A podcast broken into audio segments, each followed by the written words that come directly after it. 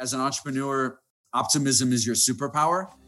Welcome to the Going Global podcast, brought to you by Globalization Partners. Hire anyone, anywhere, quickly and easily. Use our AI driven, automated, fully compliant global employment platform, powered by our in house worldwide HR experts with a 98% customer satisfaction rating. Globalization Partners succeed faster. Hello, everyone, and welcome to another episode of Going Global, the podcast where leaders in high growth companies tell us their own stories of going global and building global remote teams. I'm your host, Diego Mendiburu, and remember that you can find all episodes of this show on Spotify, Google, and Apple Podcasts. On today's show, we're interviewing Brian Requarth. He's the co founder and former CEO of Viva Real, a leading prop tech business in Brazil. He now invests in the most promising tech companies in Brazil and Latin America as an angel investor. He's dedicated to empowering the next era of entrepreneurs in the region. His new company, Latitud, aims to democratize access to everything an entrepreneur needs to succeed. And he just published his book, Viva the Entrepreneur, where he shares the lessons he learned while building his company. Hello, Brian, and welcome. Hey, thank you. It's great to be on here.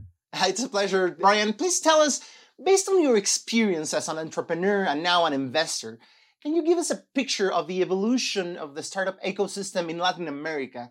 You know, mostly also the investing landscape in the region.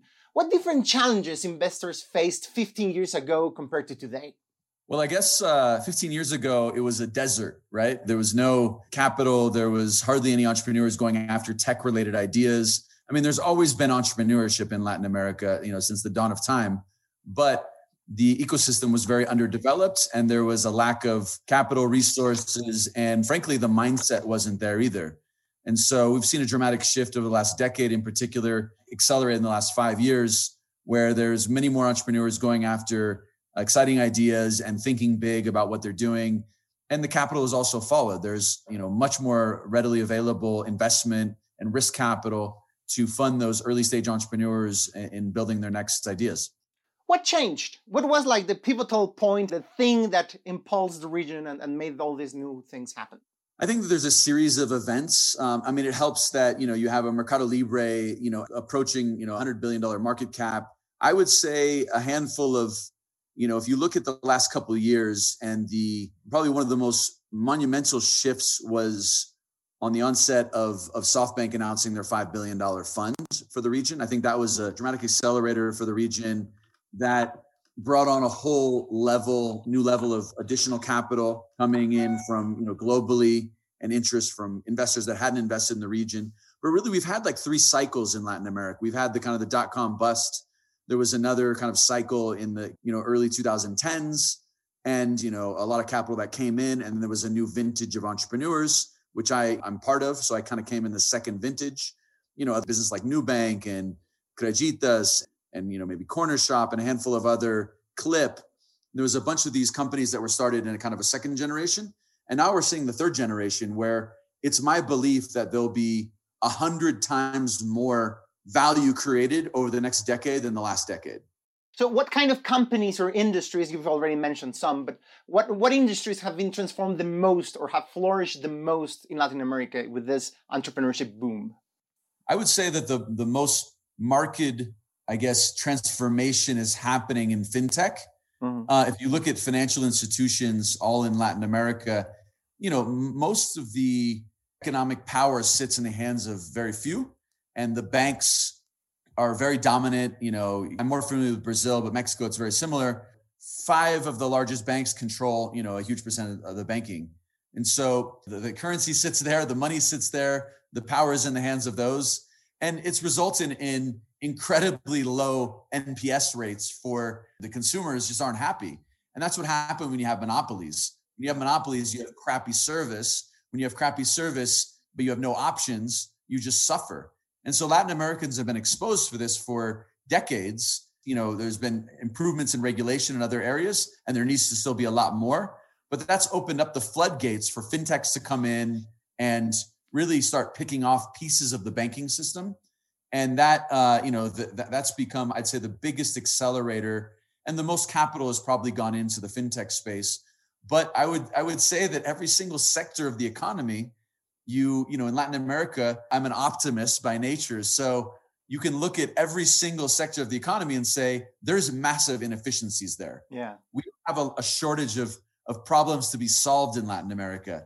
And when there's problems to be solved there's entrepreneurs to solve them yeah. and where there's entrepreneurs to solve them there's capital that will follow those ambitious people and so i would say every sector of the economy will be transformed fintech has probably been the largest and the greatest kind of interest from abroad which is helping to accelerate but i would say every other sector of the economy will be you know swiftly on the heels of that now, there's this paradox because, as you mentioned, there are some big problems in the region. So, there is this narrative, you know, about Latin America being a difficult place to do business due to political instability, poor rule of law, maybe even organized crime. So, do you hear that from your investor peers and colleagues? And what do you answer to them? What do you reply them with? Listen, I think that, you know, the same could be said about India. The same could be said about Southeast Asia. It's not like Latin America is this place where, like, you know there's a bunch of unethical people it's it's just the reality of the society and most of the world has a lot you know has challenges there and probably there's more weighted challenges in certain aspects but none of that will stop the secular shift of digital transformation it doesn't matter you know you look at decentralized finance like you know that that's that's an empowering thing for individuals and so there's tons of opportunities and i think that the people that are scared of that are slowly becoming less scared. And I would say the driver for that is, I mean, Nubank's a $25 billion company. So you could say that there's a lot of corruption and political mess in Brazil over the years, but did that really matter? And Mercado Libre is a perfect example. I listened to a, a podcast with Mercado uh, Libre's founder, CEO Marcos Galperin this morning. And, you know, the interviewer is from London. Uh, it's, it's Harry Stebbings uh, from 20 Minute VC, one of the most popular you know podcasts out there in venture globally. And you know, Marcos Galperin, he's been able to thrive in the you know Argentina hasn't been the most smooth sailing over the last you know I'd say 20 years. Yeah. And you know Marcos has been around for 22 and he keeps prevailing. So I think that when things get tough, entrepreneurs turn up. And uh, I don't think there's anything that can stop the power of you know, an ambitious entrepreneur that is unhappy with the status quo and wants to change things. How global can Latin America companies be? You know, how easy is for them to thrive in other markets such as the US, Europe, or Asia? Can you give us examples of some companies that have thrived in those markets and what are their biggest challenges? There's there's a handful of them. I think that historically, you know, when I went to China in 2016, I was part of a group of founders through Monashees, one of the com- you know, the funds that invested in my company. And they took a, a group of 50, 50 entrepreneurs to, to China. And I think one thing that we saw there was just the mindset. The mindset was like global. The mindset was big. And there's a famous quote from Jorge Paulo Lemann, who's uh, one of the great entrepreneurs of, of Latin America and the world, really. And he, you know, he says it costs the same to dream big and dream small. So why don't we just dream big? And so I think that everything first starts off with the mindset shift. And I think that that's actually kicking into gear right now, where you have, you know, companies, you know, there's a company Mural uh, and from Argentina, and like they're, you know, they're they're they've set up shop in the Silicon Valley and they're selling to a global market. Uh, have raised over 100 million, 100 million dollars, and there's, you know, there's definitely a trend for people to think a little bit bigger. I would say that there, you know, as another example, I'm starting a company right now with a handful of other entrepreneurs. You know, they're second time founders built their first company, sold it for a lot of money, you know, Colombian. And Martin Schrimpff, the, the CEO of this company, he often says that he has a chip on his shoulder. One, because he built a company. He actually says he has two chips. One, because he built a company and he sold it too early. You know, it was taken over by Naspers a, a little too early, and he should have, it was a payments company. It should have been the next Stripe or Adyen. And then the other chip on his, his shoulder is that it was kind of the PayPal at the time of Latin America. And the other chip is that Latin Americans are oftentimes building, oh, let's build the, you know, PayPal for this. Let's build the, the Stripe for Latin America. Let's build the and a, a tropical version of something that already exists. Exactly. And what, what's happening now is I think that we're seeing, you know, a willingness for founders to build something that's global and maybe compete on a global mm. scale. And so there's a company that I'm part of, and we're going to be fractionalizing vacation homes globally. And so you know, you're able to buy an eighth of a property in Los Cabos if you're a Canadian or American, and you know, will eventually go to you know to other parts of the world. And this team is Latin American. It's you know a, Me- a Mexican, a Mexican American, a Panamanian woman, uh, Graciela, and Martin Schrimpff, who's Colombian and Brit. So I think that the mentality needs to change, and I think that when you see these big companies being built, you know, incredible value being created, you start kind of moving the goalposts and and dreaming a little bit bigger, and that's that's the critical in order to you for you to be successful in that you know kind of global scale. So I guess you already answered this with the answer you just gave us, but how important is it for investors to see that an entrepreneur has a strong international expansion strategy for his startup from day one? You know, that they are aware of how relevant it is to expand globally from the very beginning. I don't think it's that important. Um, mm. I think it can be important, but I think that not all businesses should be built for the world. You know, in fact, I, I spent a lot of time with the Kaszek team, you know, Nico Szekasy and Hernan and I, you know, I remember having conversation, you know, during dinner one time, and Nico emphasized that he likes businesses that have moats around them and have geographic. You know, if you're building a productivity tool from Latin America, you're competing with a founding team in Romania, which you know it's hard to be the best in the world at something. But if you've got a something that has geographic, you know, moats, you know, and, and today that's obviously COVID has accelerated the barrier, but there's certain things that are inherently local, like real estate it's not that easy for somebody in Romania to work with, you know, real estate agents and brokers locally, you know, be it language, be it culture, be it, you know, just the, the hyper local nature of real estate. And so when you've got, you know, or or let's take another example that's even more mundane, accounting. Uh, the accounting system is very complex in Latin America. So it's unlikely that you're going to be a, you know, a company from an, abroad that's going to try to do that that being said, the opportunity to be global today is so much easier. And the name of this podcast is Going Global, I believe. and it's very timely because, you know, you can have a, an engineering team located somewhere else. You know, I just got off the phone with my team at Latitud, and there was somebody in Miami, there was somebody in Rio, somebody in Sao Paulo, somebody in Ecuador, and somebody in Uruguay, and a Russian guy in Sao Paulo on the call. So this is the definition of being global today. And it's not necessarily you don't have to sell to a global audience. You don't have to have customers around the world. That is possible today, but you know, you can be global in distribution and team. And that's something that I think is an incredible opportunity. Now that you mentioned Latitud, how are you helping entrepreneurs with their global expansion plans? But as you mentioned, maybe it's not necessarily only the expansion plan, but hiring people in other countries in order to make the business more efficient or having more specialized talent? How, how are you helping them do that? Yeah, I think that, you know, we're, we're not a talent, you know, we're not here to kind of, you know, we go in very early and we build a community of entrepreneurs. So, you know, we, we, it's a very lonely journey, Diego. Yeah. And the community aspect is super important. So I guess one way that we're helping is, you know, there may be an entrepreneur in the south of Brazil and they have a great business or they've got something that they're building and they need to drop in in Mexico so given that we have an amazing community kind of embedded in, in Latitud, you know, it's easier. There's more networks being opened up. What I look at what we're doing, there's kind of three elements to it. And we've kind of unbundled the capital from the advice and the network, which, you know, a lot of investors talk about advice and network, but most of them provide just capital.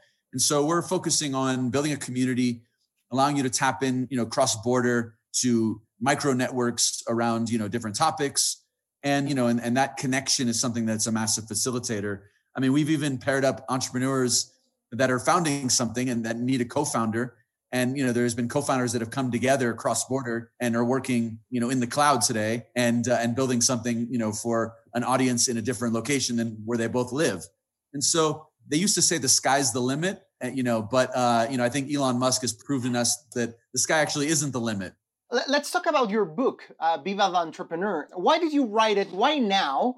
And how useful could it be not only for entrepreneurs, but for other people trying to understand how to do business in Latin America? Yeah, I think that, you know, first of all, the reason why I wrote it is very clear. It's the book that I wish I had when I started, right? It's a very lonely journey. There wasn't a ton of resources when I started out. And I, I wanted to kind of, you know, demystify aspects of, entrepreneurship I broke the book into three parts. Uh, one of them is the psychological aspects of entrepreneurship, which is is very difficult. It's full of. I often say that your best day and your worst day are sometimes the same day, and that's the roller coaster of entrepreneurship. So I talk about that a little bit, the co-founder dynamic, and you know the the nuts and bolts of just the kind of psychology that is is you know important because you're you're in it for the long haul. Uh, the second part of the book talks a little bit more about the operations and the scale and the team and hiring and board. And then the third component to the book is really revolving around the venture capital world and the venture capital game and understanding how to be efficient and effective when you're, you know, you're out, you know, fundraising and and, and interacting with investors. So I think that it's useful for anyone curious about entrepreneurship, uh, anybody who, you know, you may be an angel investor, you may be an executive at a startup, you know, so, but if you're in the tech space and you're interested in Latin America, and I would say that it's not only relevant for Latin America, I've gotten calls from people, you know, my friend Chris Schroeder, who's a prominent, you know, operator, entrepreneur, and investor, has done a ton of work in the Middle East. He's like, man, this book is perfect for someone in the Middle East building a company or someone in Southeast Asia where he's quite active. And so I think that there's been 16 countries, people from 16 countries that have bought and and read the book and, and sent me a note. And so I intended to write it more for Latin America because that's the area where I'm focused. But I think that you know if you if you take out the the Latin America in the title, it's still relevant if you're an entrepreneur anywhere in the world. So I I know that this is an important part of the things you wrote for the book. But what is the most important thing you've learned as an entrepreneur that they never teach you in business school? You know, I think that the I mentioned that kind of the psychology. You know, I think that like probably the people skills that are so necessary to get a team working and to serve as a leader is something that like you know i think that maybe it's touched on at business school but like you know the whole idea of like vulnerability building trust and developing frameworks for just building a, an incredible team dynamic i think it's the personal skill side is is underemphasized and there's more hard skills teaching and more kind of frameworks and market analysis. And i think that business schools should focus on that on the you know the kind of the soft skill stuff because you know, I used to say with my head of HR, Henata Lorenz, you know, she she did her MBA at Stanford. We used to say hashtag people are complicated. and the reality is like it's just true. And if you can be an amazing advocate for people working together and figuring out just the psychology of people and understanding how people think and being a good communicator, a good listener, you, you'll untap and unleash a lot of value in your company because you'll all be rowing in the same direction and you'll be unified around building this great business that you're trying to build. And I think that that's an underinvested area where the technical skills, the engineering skills, those are all super important. And if you don't have those, it's you know it's hard. But you know, just landing the plane here, I would say it's it's really important to you know to just develop those kind of personal skills and you know vulnerability in your team and being a good leader. Now that you mentioned this, we're about to finish the interview, but I don't want to don't ask you about cultural differences uh, with so many companies being now global, as you said, not only because they have presence in several regions, but because now it's so easy to work with people from several countries at the same time, as you mentioned in, in your previous call, uh, you have conversations with people basically everywhere. So how are startups dealing with that? Are startups more able to change and adapt to all the cultural differences that are coming with remote work than other big companies? Yeah, I think that, you know, there's a great book called The Culture Map and it's breaking through the invisible boundaries of global business. I would pick up that book if you're an entrepreneur and you're building business in multiple countries. I mean, the reality is that I learned this the hard way through, you know, I'm an American. I have a pretty direct style. In Colombia, when I lived there, there's a, an inverted communication style that exists in Latin America, not everywhere, but in most places where the you ask a question and you may in Latin America get an answer that is a little bit long-winded and you know what's your favorite color? Well when i was a kid uh, i you know i grew up and i love the 49ers and red is my favorite color and you give this explanation.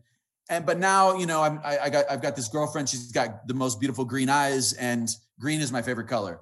And when you're speaking to an American or a German or, you know, they think that you're beating around the bush. And actually, it can be perceived as hiding something. I suffered from this because I thought that people were, you know, avoiding something when really they were just constructing an argument to provide. And it's very rational. When you have a, a judgment about something, you want to give your rational description of why that is. But in business, it's it's inefficient in the communication style because you you need to just be moving fast. And so you need quick answers and then you can give clarifying responses afterwards. So that's actually called the upright triangle. Um, you know, if you ask the question and you give an immediate answer and then you explain it to the mm. degree you need to afterwards, that's you know mm. certain culture is is uses that as a, as a style of communication. And in Latin America, it's it's kind of inverted. So that was a lesson for me.